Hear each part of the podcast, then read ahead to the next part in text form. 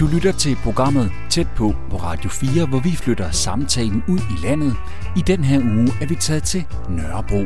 Vi har sat os for at blive lidt klogere på, hvad Nørrebros sjæl er. Nørrebro er både kendt, men også berygtet for at være en betonbydel, hvor man bor særdeles tæt, og hvor der konstant er kamp om de få grønne områder. Jeg hedder Tue Sørensen. Velkommen til, og velkommen til Nørrebro. Der er Nørrebro. Hendes liv er sur af slid. For manden han drikker, og ungerne flipper i humret på Nørrebro. I denne udsendelse fokuserer vi på noget af det, der er mindst af på Nørrebro, nemlig grønne områder. Der bor 80.000 mennesker i bydelen på kun 4,1 kvadratkilometer, og det er det sted i København, hvor der er klart færre grønne kvadratmeter per indbygger. Hej Jesper, ja, det, er, det er simpelthen din gård. Jamen, det skal vi jo ikke kalde det, men, men altså, øh, jeg er formand her, har været det i mange år, og har et stort ejerskab sammen med mange andre til gården her. Jeg hedder Jesper Langebæk, og øh, jeg har boet her på Nørrebro siden 74. Jeg er blevet 68. Jeg flytter til som 22-årig, og der var jeg boligaktivist, og der besatte vi huse og flyttede ind i ruin, eller ruinerne, øh, eller slummen der, og og prøvede, øh, det var ikke altid, vi forsvarede boligerne, men, men, øh, men øh, vi boede der indtil de blev revet ned. Så, så har jeg været politisk aktiv, først som øh, kommunist. Jeg er den sidst valgte kommunist i borgermentationen, så jeg er sådan en dinosaurus. Uddøet race næsten, ikke? Øh, det, men de eksisterer jo stadigvæk. Nu er jeg så er jeg også stadig aktiv i SF. Øh, men jeg har derudover, så har jeg været aktiv i alle mulige organisationer herinde. Øh, udover at sidde i borgermentationen, øh, så var jeg bytelsrådsformand. Der var sådan en byttelsforsøg i en fem og en halv årig periode. Og så har jeg været projektleder i, i Nørrebro Park, da det område blev lavet om. Øh, og så øh, på nuværende, der øh, har, sidder jeg med i Miljøpunkt Nørrebro og i Nørrebro United, den store boldklub på, på Nørrebro, som er bygget op over de sidste 10 år. Øh, jamen, så er jeg også aktiv i, i gårdlaget og, og med i, i andelsboligforeningen. Så jeg blander mig lidt i lokalområdet. Mange titler og mange ting at, Ja, at ja. se til og Ja, set ja. til. Og Jesper, grunden til, at jeg har øh, ringet til dig for at spørge dig, om ikke du vil være med til det her, det er jo også fordi, at øh, jeg ved, du arbejder øh, har arbejdet meget med det her med at, at prøve at skabe byrum øh, og åndehuller, rekreative steder på Nørrebro, øh, få det bedste ud af de grønne områder, der er.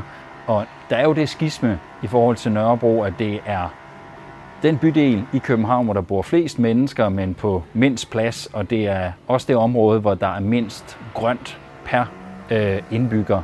Øh, og det er jo noget af det, som, som du har arbejdet med. Kan du ikke bare lige sådan overordnet set, altså, hvad betyder den her befolkningstæthed for det at bo på Nørrebro? Jamen altså, det, der er jo ingen tvivl om, at det grønne er helt afgørende for, at man kan bo ordentligt, og, og altså, at vi skal væk fra stenbroen. Og i gamle dage snakkede vi jo og viste den der øh, mælkebøtte, der kom op igennem asfalten. Og der har vi jo altså øh, nået noget mere, og det er jo både ved, at, at vi kæmper for at gøre vores gader grønne, øh, også som led i klimaindsatsen. Øh, det er jo noget med at, at bevare parkerne, og, og der har vi jo i perioden netop fået Nørrebro Park og hele det der område. Det var jo gamle dage sådan et Klondike-område, tidligere jernbane, tracé, som blev lejet ud til alle mulige små erhverv. Og så, så vi har fået lidt mere grønt. Og så er der jo netop gårdene her, som man ikke ser, men som øh, jo efterhånden ligger bag øh, 80-90 procent af, af alle bygninger på Nørrebro har en gård inde bagved. En grøn gård. Og det er jo også med til, at du har et, et nært øh, grønt område. Det tror jeg er helt afgørende for, øh, hvor, hvor attraktive boligerne opleves. At du kan komme ud i det der grønne. Så, så det er jeg kæmpet meget for igennem tiderne. Og øh, nu står vi jo som sagt i, øh, en gård, en baggård, jeg ved ikke, hvad vi skal kalde det, det er vel i virkeligheden begge dele. Øh, ja. Og det, det er den øh, gård, hvor øh, du bor i den her andelsforening, øhm, og som du har talt om nu, øh, nu et par gange. Hvorfor er en gård ikke bare en gård på Nørrebro? Hvorfor er det noget andet på Nørrebro? Jamen for mig er den jo noget andet, fordi jeg har boet her i så mange år ved øh, at være med til at se tingene vokse op og planterne vokse op og haft ejerskab til rhododendronbusken, som øh, jeg vil kunne finde på at sige, at det, det er min.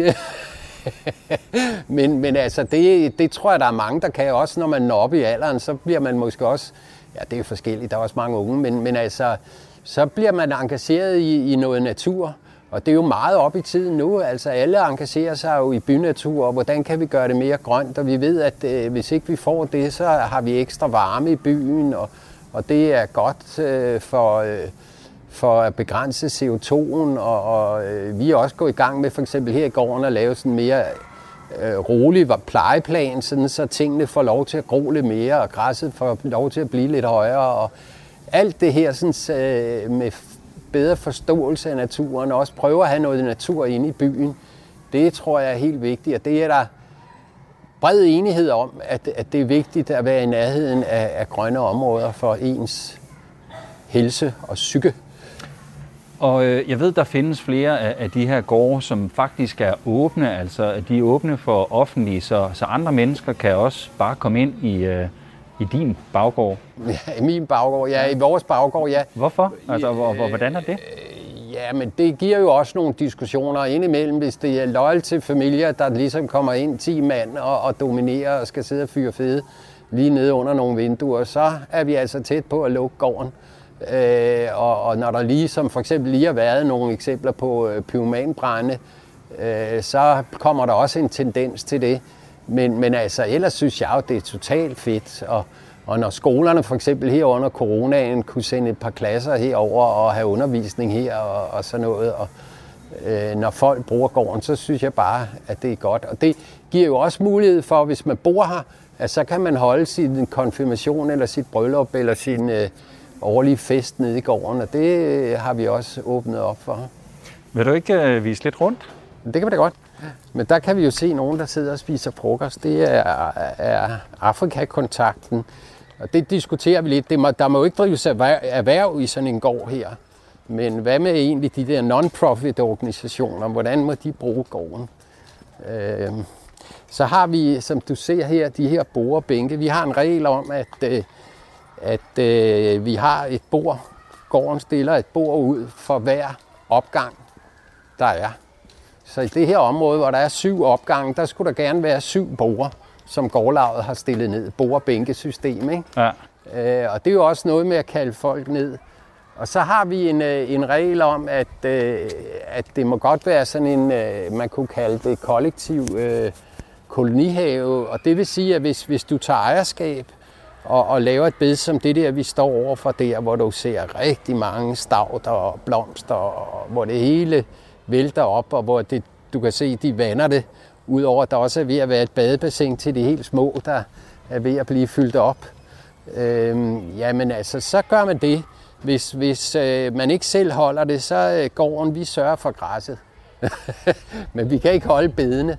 Så, øh, så har vi helt tilbage fra, da det blev lavet det i starten af 70'erne, har vi tørrestativer.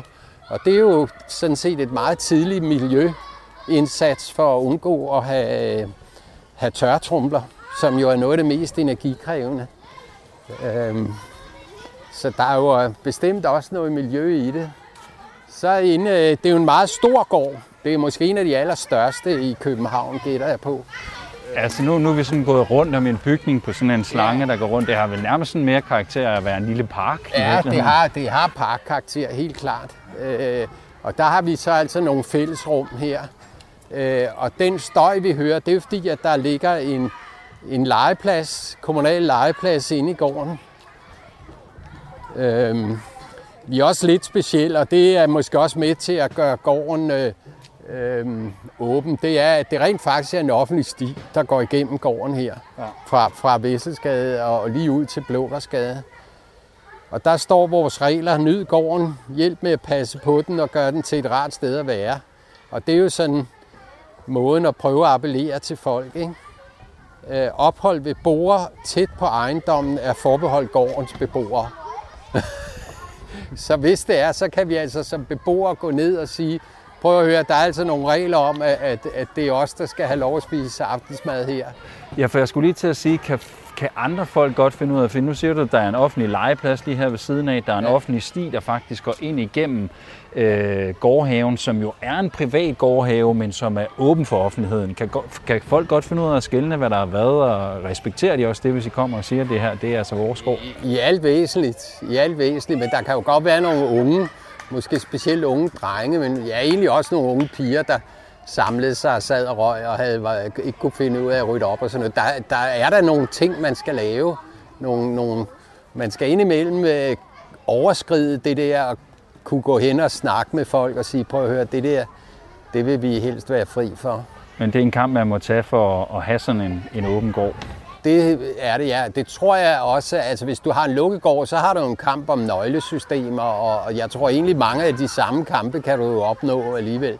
Der bor jo, øh, der bor jo mange hundrede mennesker, en 500-600 mennesker ude i den her gård. Det er jo alt muligt mellem himmel og jord, som, som under alle omstændigheder vil kunne komme ned i gården.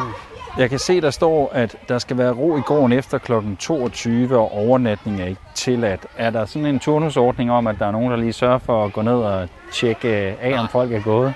Nej. Altså den der med 22, den har jeg egentlig ikke oplevet at have givet et problem. Det der med overnatning, det har givet problemer. Altså, og der øh, har vi haft folk, som øh, har overnattet herinde, og der, det er vi altså lidt barske med.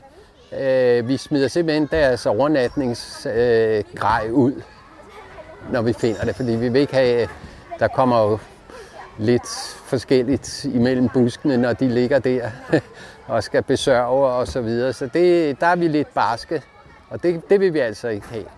Og du har jo altså titel af gårdlavs formand. Ja, det lyder fint. Er der meget arbejde i det? Ja, det ved jeg. jeg altså, jeg er jo blevet pensionist, men har, har været gårdmand, altså været formand i, i en hel del år. Efterhånden til en 15 år har altså jeg, jeg kan ikke lade være med at blande mig, så, så jeg tror, jeg ville være lige så trist, hvis jeg ikke var med i det. Men øh, det behøver jo ikke at være titel af formand som sådan. Men øh, ja, det ligger mig meget naturligt. Nu har jeg jo også altid været politisk en- engageret og engageret i Nørrebro, så, så det er jo meget naturligt at, at, at, at prøve at bidrage til at, at drive nogle af tingene. Og der er jo rigtig mange gårde i, øh, eller på netop Nørrebro, fordi der er jo rigtig meget lejlighedsbyggeri. Der er jo stort set næsten ikke andet. Nej. Øhm, bl- bliver, de, bliver de brugt anderledes? Bliver de tænkt mere ind i forhold til at skal være et åndehul på Nørrebro? De bliver ikke tænkt særlig meget ind. Og, men, men indimellem, når der er noget, så, så støtter man de gårde, der er offentligt åbne og, og har givet nogle penge. Og det har vi for eksempel også fået. Vi har fået, da der var noget, en særlig indsats område fornyelse, øh, som man giver i, i de mere øh, socialt svage områder, som vi stadig kan, kan udpege som herinde. Så giver man penge. Og det har for eksempel gjort, at vi har kunne lave sådan en, en øh, pænere passage der. Det er støttet. Så der er kommet et, øh, et, der et hegn med en port og en, en Ja. indgangspassage. Ja, det der selve belægningen der, som også er, er noget klima, øh, sikring og sådan noget, det, det har vi fået penge til. Det vil ellers være svært at finde penge til. Nu har du jo det der politiske gen i dig. Kunne du godt tænke dig, at der blev sat lidt flere penge af til sådan noget her? Jeg synes, man skulle støtte øh, de her cirka 500 gårde, der er i København. Prøve at, at lave noget foreningsarbejde og give noget støtte til det. Og, og, og øh, hjælpe os med at blive dygtige til at drive de her gårde, og hvordan holder vi dem ordentligt og sådan noget. Øh, hvad, altså jeg har været involveret i det også i øvrigt som kommunal ansat, øh, hvor jeg havde med gårdene at gøre. Der var jo nogle gårde, hvor de bare havde siddet i 20-30 år, og da de blev startet, så gav de 6 kroner per kvadratmeter, og så har de bare sagt, at der har ikke været råd til noget lige siden. Fordi de var ikke klar over, at man skulle inflationssikre sine indtægter og sådan noget. Og så forfalder de ikke. Mm. Øh, men altså, der er meget brug for at, at finde ud af, hvordan man, man driver sådan en have bedst muligt. Der er vi så heldige, at vi er så store, så vi kan få nogle, en, en gårdmand her. At der er godt nok kæmpe stor, og nu øh, har vi faktisk gået et stykke tid. Jeg vil skyde på, at vi har tilbagelagt et par hundrede meter faktisk. Ja, det Fra, fra hvad vi startede nede i hjørnet, hvor, Ja. ja. hvor du boede. Det er jo øh, fra, fra Korsgade til, til, til Baksensgade, hvis det siger nogen noget. ja, hvis man er stadig kendt på Nørrebro, så gør det nok, eller så må man gå ind og kigge på et kort. Ja. Bliver det brugt meget? Det bliver brugt rigtig meget, og det er jo også det, der er fedt. Øh, og du kan se selv nu her, relativt tidligt på dagen, er der jo folk nede i gården, men det er jo også en, en af de en af sommerdagene, vi har i dag, så, så det er jo bare fint. Folk sidder rundt omkring, uden at det er for presset. Altså når man snakker, vi har meget grønne områder, det er måske sådan større parker og, og sådan vildt areal, der, der ligger rundt omkring. Og så har du sådan nogle gårde her, og så kan man så sige, lige præcis den her gård, vi er i, den, som jeg sagde før, har vel nærmest mere karakter af, hvad en, en minipark. Lige nu står vi på sådan en stor øh, åben plads, der er omkranset af sådan træer, der er Rotunden. Rotunden. Rotunden, ja. Der er beskåret, ja. Det ser helt kongeligt ud. Altså, det ligner jo sådan noget, der vil være i en offentlig park i virkeligheden, ja, ja. ikke? Øhm, ja, jo. Øhm, hvad betyder det, at man har de her øh, gårde, som, øh, som trods alt Jeg mener, det betyder enormt meget for, at øh, boligerne, altså for at København er blevet så populær, som den er, også blandt børnefamilier. Altså det, at du har de her nære, øh, rimelig trygge, øh, grønne områder lige når du går ud af bagdøren, det, det tror jeg har, har rigtig stor betydning for byen. Og er det særlig vigtigt, når du så bor ekstra tæt, som man gør her på Nørrebro? Ja, altså hvis du kigger på andre byer, altså hvis du tager Paris, de har jo ikke nogen gårde overhovedet.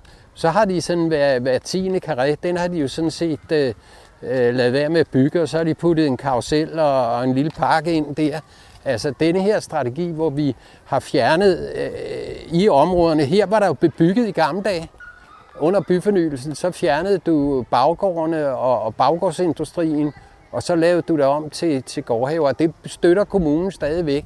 Hvis to tredjedel af nogle beboere i, i en karé ønsker det, så øh, øh, kan de få tilskud, så, så øh, laves der gårde finansieret af Københavns Kommune. Og det er fordi, der har været typisk er sådan nogle små baggårdslokaler og små erhverv, der har været der i, i gamle dage, og som man så kan rive ned og så øh, beplante i stedet for. Også fordi, at det er dødssygt at have den der gård, der er, er lukket ind med hegn og fyldt med asfalt, og hvor der står de gamle retirader, altså de gamle udendørs øh, toiletter, eller en eller anden øh, hestestald, eller hvad der kan stå.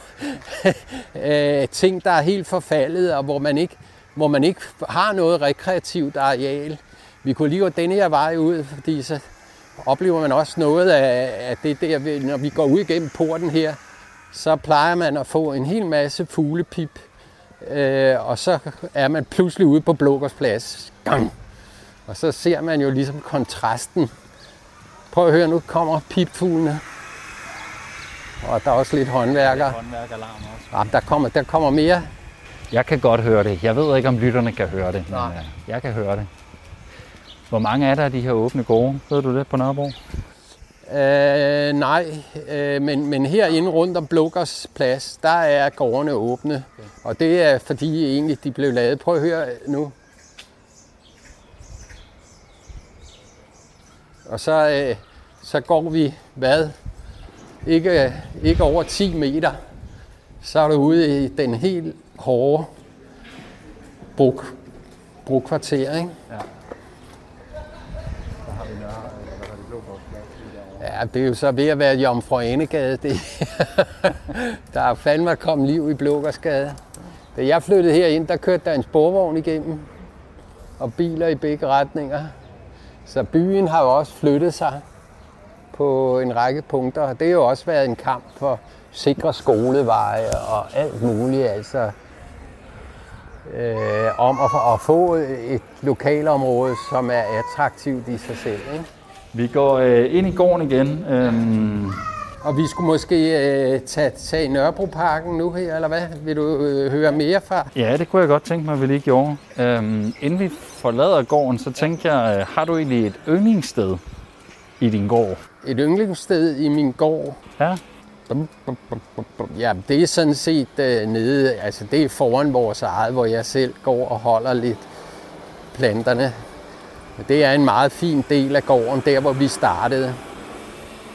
Øh, og det er også sådan en blindtarm, så jeg skal jo passe på, at jeg ikke bliver alt for heldig med de der åbne gårde, fordi jeg rent faktisk så var det lidt specielt, at porten var åben for dig.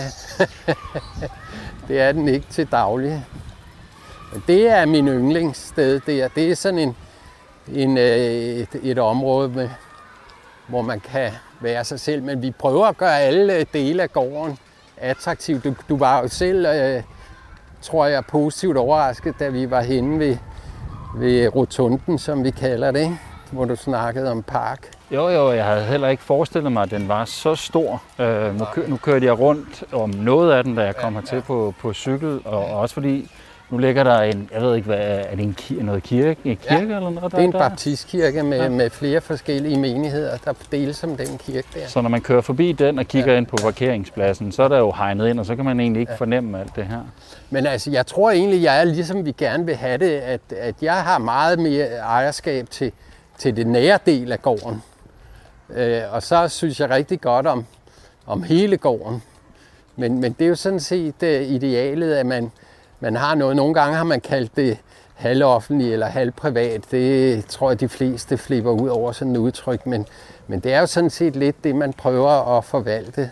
I en eller anden form for, at det, når du er meget tæt på boligerne, så er det de beboere, der bor der, der særligt skal bruge det. Ja. Jeg kan godt lide det her specielle område. Det lyder måske mærkeligt, men øh, det her, jeg begår, det her, vi øh, to gange om året har arbejdsdag i Andelsboligforeningen og går ned og laver arbejder med gården, og vi ikke bare gør det øh, selv. Der er for eksempel i sådan en sommerperiode, der er der øh, vandingsplan, sådan at der er nogen, der har ansvaret for at vande vores potter og vores planter. Og sådan er det hele vejen, at, at det er, man, man bliver opfordret til at, at drive sit nærområde. Den her har altid været ret speciel, den her have her. Ja. Øh, Men det ser også ud som om, at alle så også gør det, selvfølgelig, for det har meget øh, frodigt. det- altså i år og de seneste år, der er der rigtig mange, der er begyndt med at bruge ganske meget tid på at holde det her, fordi du får ikke sådan nogle stavter og sådan nogle blomster der til at se sådan ud, uden at du har fingrene nede og, og håndlue nærmest, altså, så kommer, det altså, kommer der noget andet op. Ellers- Der er nogen, der øh, dyrker jordbær her. Også jordbær, ja. Fint, den er næsten helt rød og lige klar til at spise. Men øh, det er dit hjørne, så det her over, det er, det er yndlingsstedet, fordi det er der, du bor mest tid og går og nusser om blomsterne. Ja, og prøver at få dem til at opføre sig ordentligt, roserne, så de ikke ligger sig ind over vores spisebord. Så. Hun står op med morgen klokken fem. Og hun går i kvarteret med aviser. Når igen hun kommer hjem Ligger manden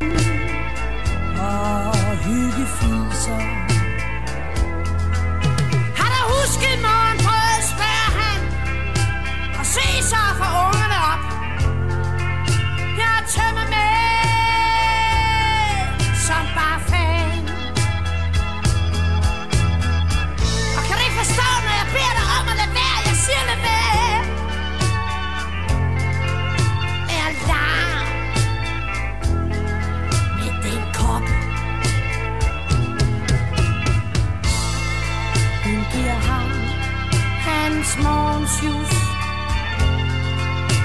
Så får hun lidt fred til børnene. Hun giver den mindste et lille knus Og de store skændes så rørende synker ned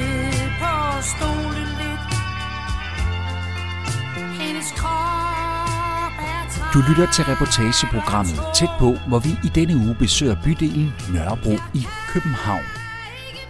Et sted, hvor kampen for det grønne er ægte, som man siger her omkring, i en betonbydel, hvor folk bor flere og tættere end noget andet sted i København. Før mødte du Jesper Langebæk, der har arbejdet en stor del af sit Nørrebro-liv med grønne og rekreative områder. Efter nyhederne kan du komme med rundt til et par af Nørrebros oaser.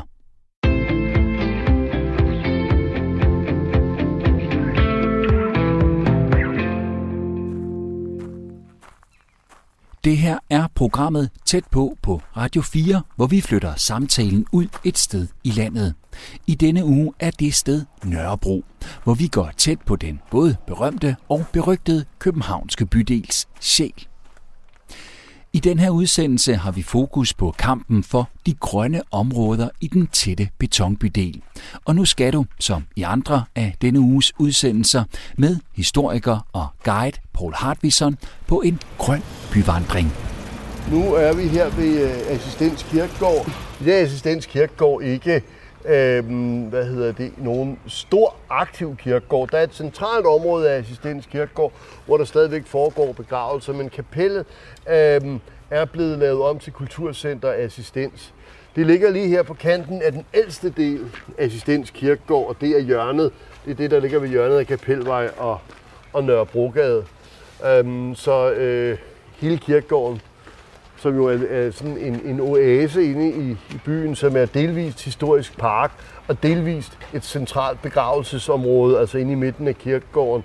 Øhm, det viser jo så, at folks civilisation sig jo også på den måde, at, at, øhm, at man kan cykle igennem nogenlunde roligt. Man kan finde et sted og nyde naturen og være omgivet af træer og øh, jamen altså bede, grønne blade, der er også grave men det er faktisk sådan, at, at, at det er det, der er meningen med, med Assistens Kirkegård.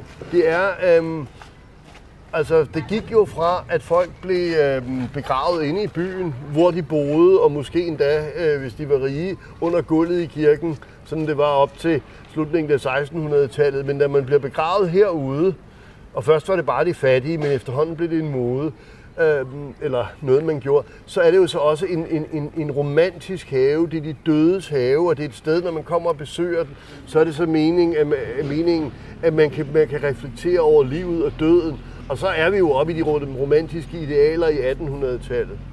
Virkeligheden, den kunne så måske øh, godt være mindre sådan nobel. På den måde var det jo meget almindeligt, øh, fordi der hverken var var, hvad, hvad hedder det, øh, radio, tv eller internet dengang, at hvis folk skulle underholde som søndagen, så kunne de tage en begravelse og gå i begravelsestog med ud.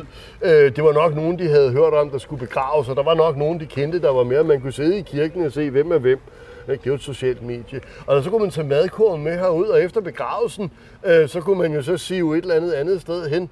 Og en gang imellem, så fik folk jo haft taget nogle lange piknikker herude og kunne blive ganske bedukket, så der kunne være et godt folkeliv ude på, på øh, Assistens Kirkegård. Så hvis der er nogen, der i dag er, er, er altså forfærdet over, at der kan være folk herude og, og, og ligge og tager sol og sådan noget der, så er det jo ingenting i forhold til, hvad det har været. Jeg tror, de fleste af os, og især os som bor her, altså vi sætter jo enorm pris på at have den her, det her område, som er stille og roligt. Og fordi det er en kirkegård, så er der jo implicit lige nogle, nogle regler, som ikke engang behøver at være skrevet ned for, øhm, hvordan det bliver brugt. Altså, så kan man tage ud i Nørrebroparken, hvis man gerne vil have en boombox med og, og, og, og spille frisbee og alt sådan noget der. Ikke? Så, så det er sådan lidt skrevne og uskrevne regler gør det her til øh, øh en fredelig oase. Men er det, er det, altså jeg står og tænker, er det sådan lidt typisk, at det lige er på Nørrebro, at du har en kirkegård, som samtidig fungerer som et åndehul og som en oase og som, som et rekreativt sted? Nej, det, altså, øh, øh, altså det vil sige, hvis du bor på Nørrebro, øh, og, og, der er rigtig mange områder, hvor at der har været nogle gårde, der var fulde af, af baghuse og værksteder og alt sådan noget der, ikke? Altså, jamen, øhm, øh, der, der er jo grønt. Og der, kan, der er jo mange gange, der er sådan, man kan have, hvis man er heldig, kan man have sådan en lille beboerhave, og andre mennesker, de synes, de er heldige, at der måske er noget, et gårdlag, der har ansat en gårdmand til at holde det grønt, at man ikke behøver at gøre, gøre noget for det selv.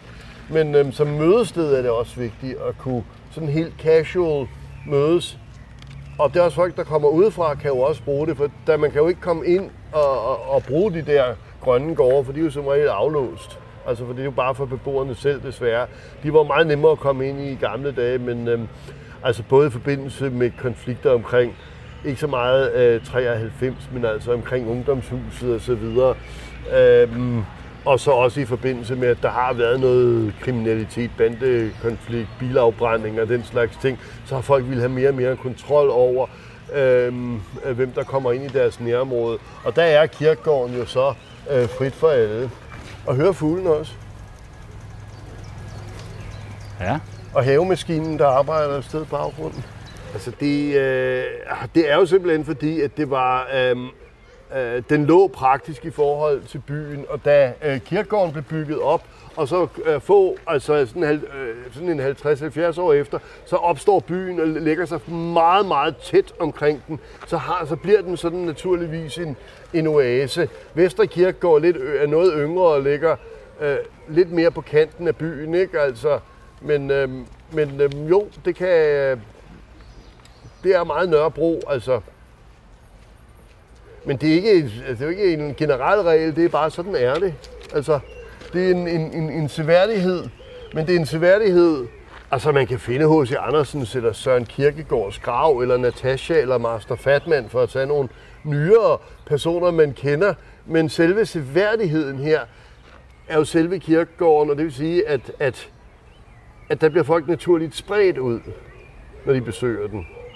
Se, der har vi en... Kommer øh, endnu en øh, børnehave. Ja, jeg, jeg, jeg, jeg tror, det må være første og anden klasse. Nej, det kunne godt lide en skole. Ja, men altså, øhm, det, er jo også, øh, det er jo også det fantastiske, at man kan komme fra en lokal skole, og så kan man gå hen på kirkegården og bruge den som et undervisningsrum. For det er jo sådan et sted, hvor, altså, hvor man kan have børnene ud i relativt, øh, øh, øh, altså under kontrolleret former. Man skal ikke være bange for, at nogen af dem løber ud foran en bil, og så ved jeg ikke, om, om man kan jo både lave dansk øh, med H.C. Andersen og Natasha, eller naturvidenskab med Ørsted, eller matematik med at, at, at regne ud.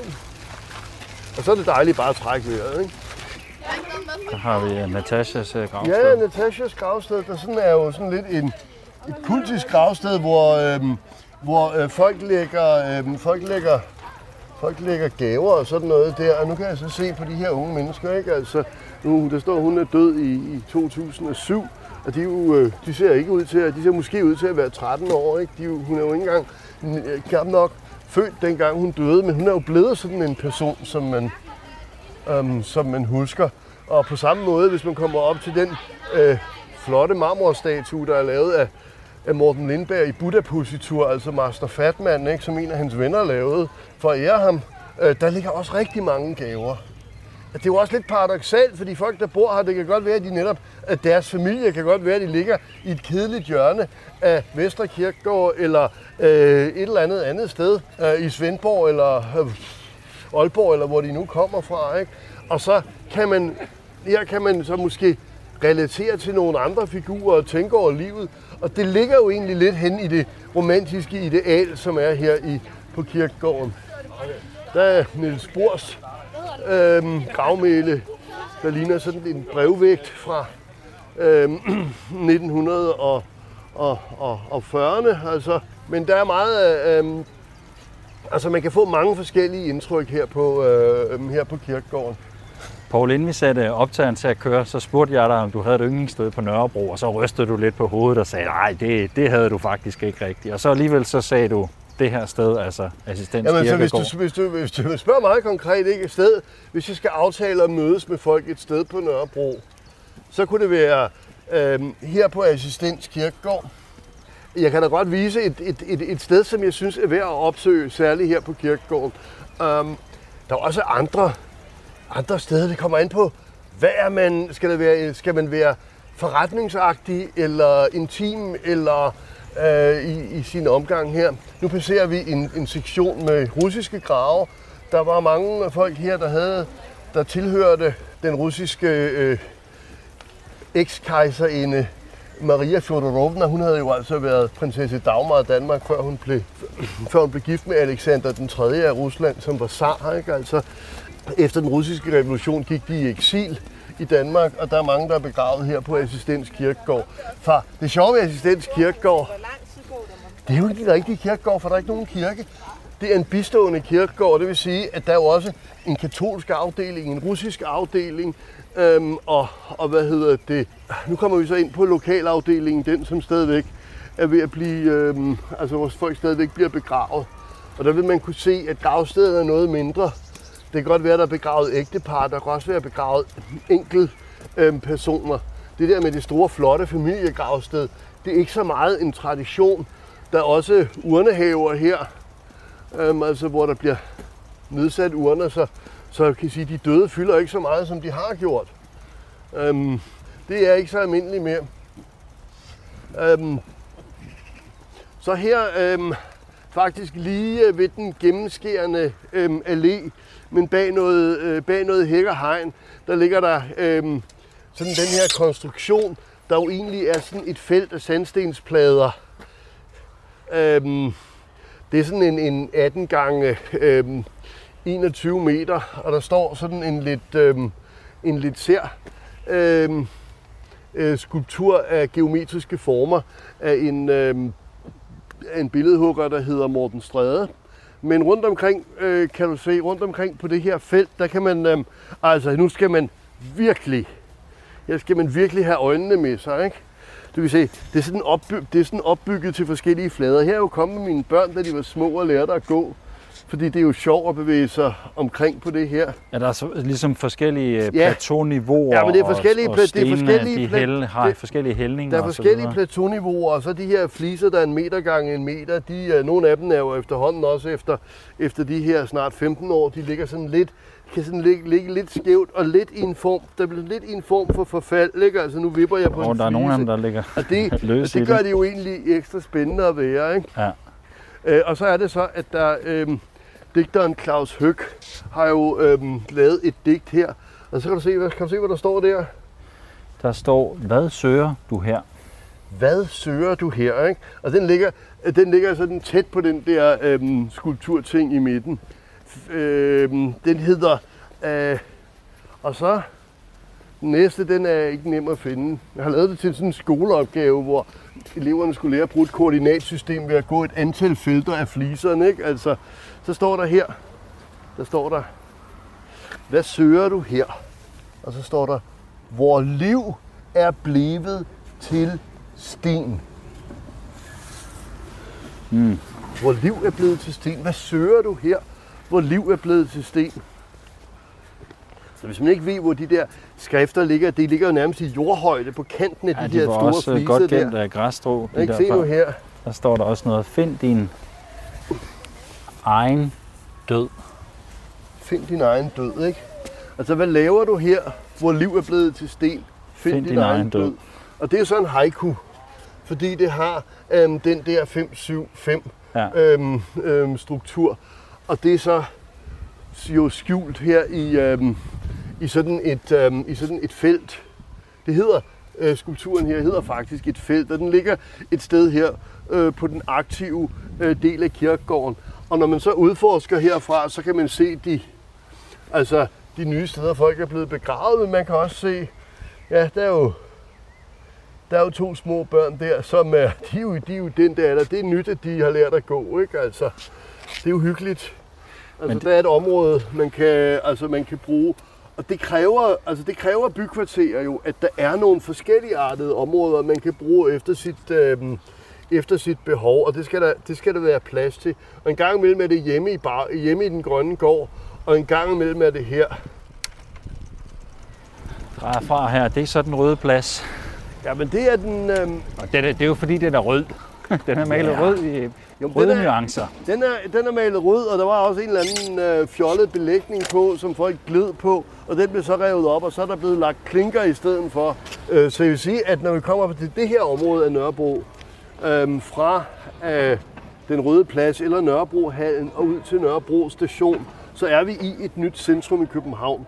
Vi er et sted, hvor der har nogle af de her altså spændende storbykvaliteter, som folk jo ellers er taget til... Øh, Altså det kan det være, at de tager til Berlin eller Barcelona eller dele af London for at, at opsøge sådan en stemning her og føle, nu er de helt i en anden verden. Øhm, men vi har det jo også her. Hvis man så synes som dansker, at det er ah, at tage til Nørrebro og opleve det vildt eksotisk, ikke? så skal man bare forestille sig.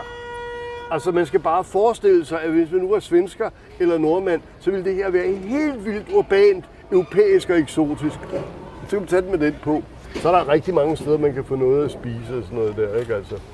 Men hvorfor synes du alligevel, det her så er et godt eksempel på, på den udvikling af byindretningen, som man har benyttet sig af på Nørrebro? Dybest set, fordi det her, det var sådan et minusområde. Det var så, der var en, en jernbane, der gik igennem og spærrede på det tidspunkt, hvor alle folk arbejdede og så videre, var det selvfølgelig dynamisk. Der var øh, sporvogn, det var også dejligt, der var, der var sporvogn. Det gik allerede i 70'erne hen og blev, blev sportshaller, men nu er det jo blevet sådan et, et åbent område med plads til, at man kan komme ind. Der er folkekøkken, der er bibliotek og så videre. Så det vil sige, at man tager nogle sådan lidt lidt kedelige eller problematiske øh, øh, områder af byen, der er i vejen, og så gør man dem til et aktiv. Altså jeg kan huske, hvordan hele det her superkileområde var, hvor det bare var ligesom et græsområde med to sæt cykelstier, der gik i hver sin retning. Øhm, det var fint nok, det var der, og så stod der sådan nogle, nogle øh, grupper af unge drenge og lod til at se seje ud og måske øh, kontrollere det andet og det ene eller det andet område og sparke lidt i jorden. Ikke? Nu er det jo et sted, der på grund af alle de her forskellige sjove ting, der er sat op for hele verden, øh, bliver brugt utrolig meget og utrolig aktivt. Og det er et mødested, hvor folk kan finde ud af, hvor de hører til i forhold til hinanden. De kan fordele sig, og de kan orientere sig. Det synes jeg er vigtigt.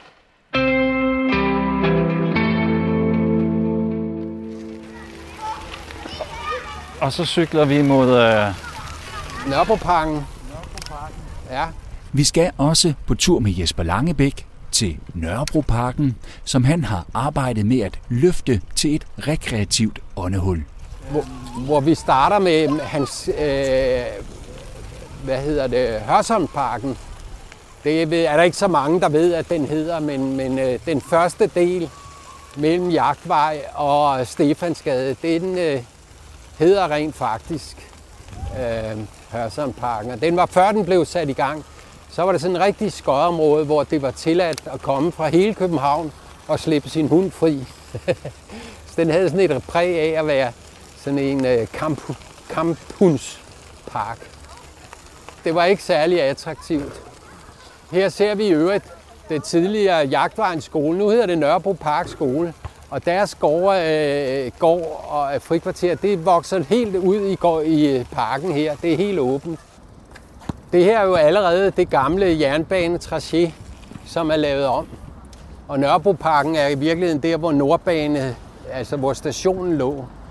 Og, og det gjorde den indtil man lavede øh, S-togsnettet i 1934.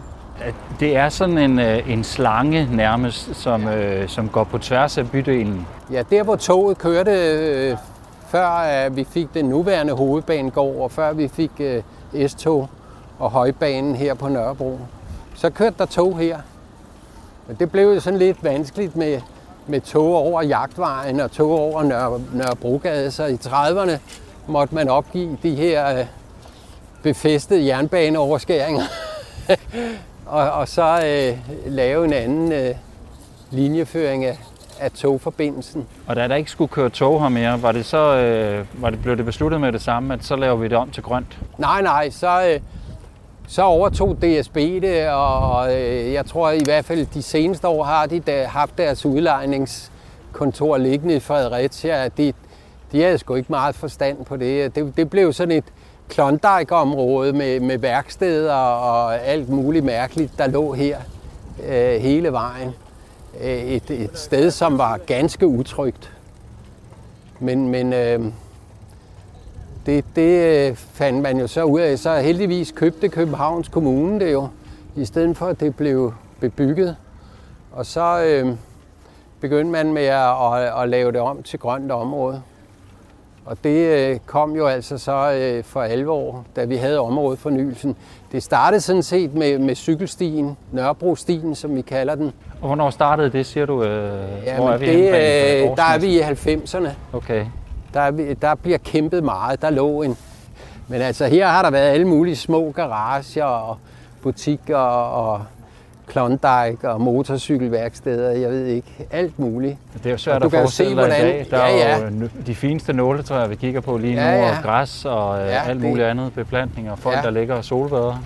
Og det er jo så øh, noget, der er... Øh, øh, det er vel øh, 12-15 år, det var meget præcis sagt, var det ikke det?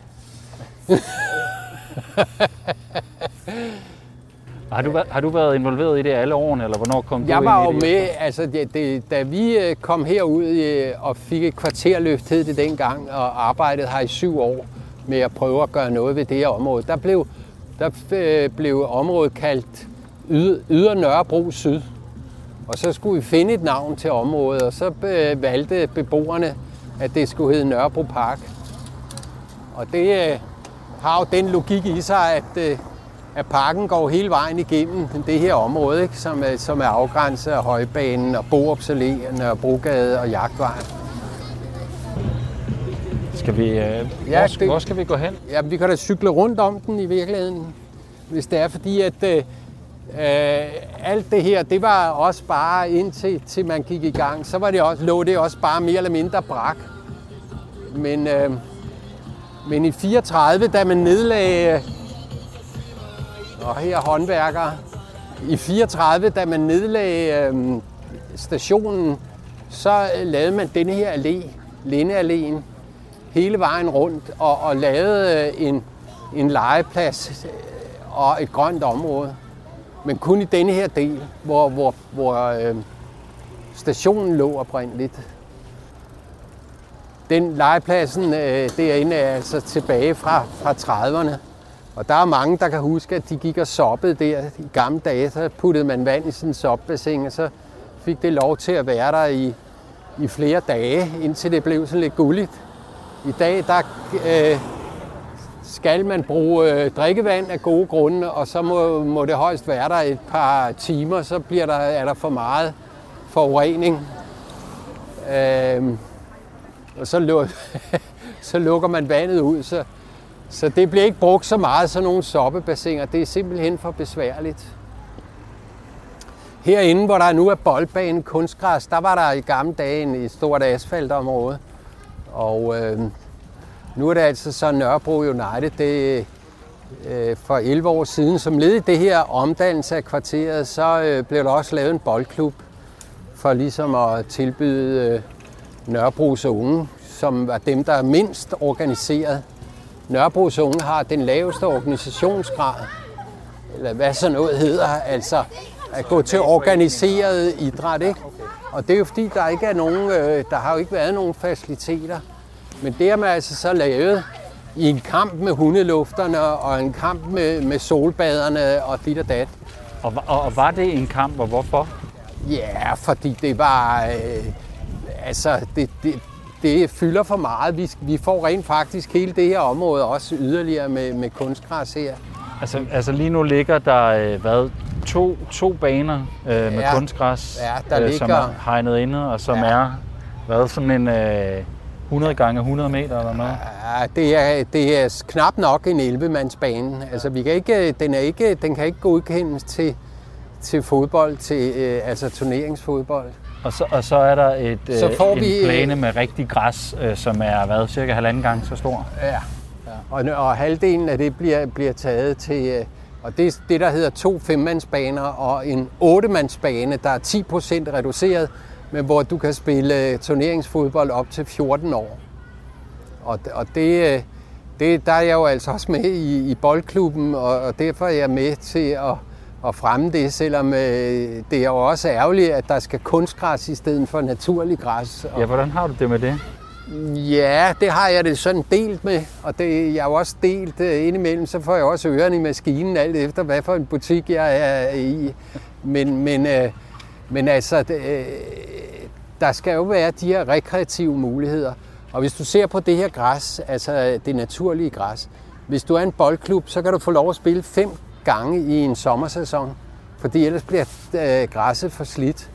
Og det er derfor, man øh, går over til øh, kunstgræs. Og så må man altså finde noget kunstgræs, som, som ikke forurener øh, med, med... Og det gør de første generationer med... Man har puttet alt muligt genbrugte øh, bildæk og, og sådan noget ind i det. Så på den måde, altså, øh, så er det en diskussion. Nu øh, er du jo som sagt, som vi fik sagt i starten, tidligere projektleder på det her kvarterløft Nørrebro Park. Ja. Er du tilfreds med resultatet, når du kigger på det i dag? Jamen altså, da vi kom herud, der var det et ikke-område, ikke? Altså, der blev det kaldt Yder Nørrebro Syd, og der var ikke nogen identitet omkring området, og det var sådan lidt taberagtigt, og hvem bor på Yder Nørrebro, og det, så boede man i København og sådan noget, ikke? Og i dag, der er det jo et enormt attraktivt område, øh, som, hvor, hvor skolen har kaldt sig Nørrebro Park Skole, og, og hvor der er boldklub, og hvor der er liv, og, og, og ja. Så jeg er absolut tilfreds. Altså, øh, hvis man skulle prøve Altså de der svage boligområder, der gerne skulle have en identitet og en, en selvrespekt, og, og folk skulle være glade for at bo der, det synes jeg er opnået rigtig meget.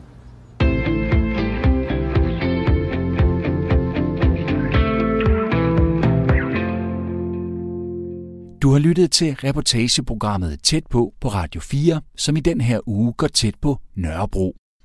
I denne udsendelse har du mødt Jesper Langebæk og Paul Hartvisson. Du kan finde programmet og også andre tæt på programmer som podcast. Det kan du i alle gængse podcast-apps. Mit navn er Tue Sørensen. Jeg har tilrettelagt og produceret programmet. Tak fordi du lyttede med.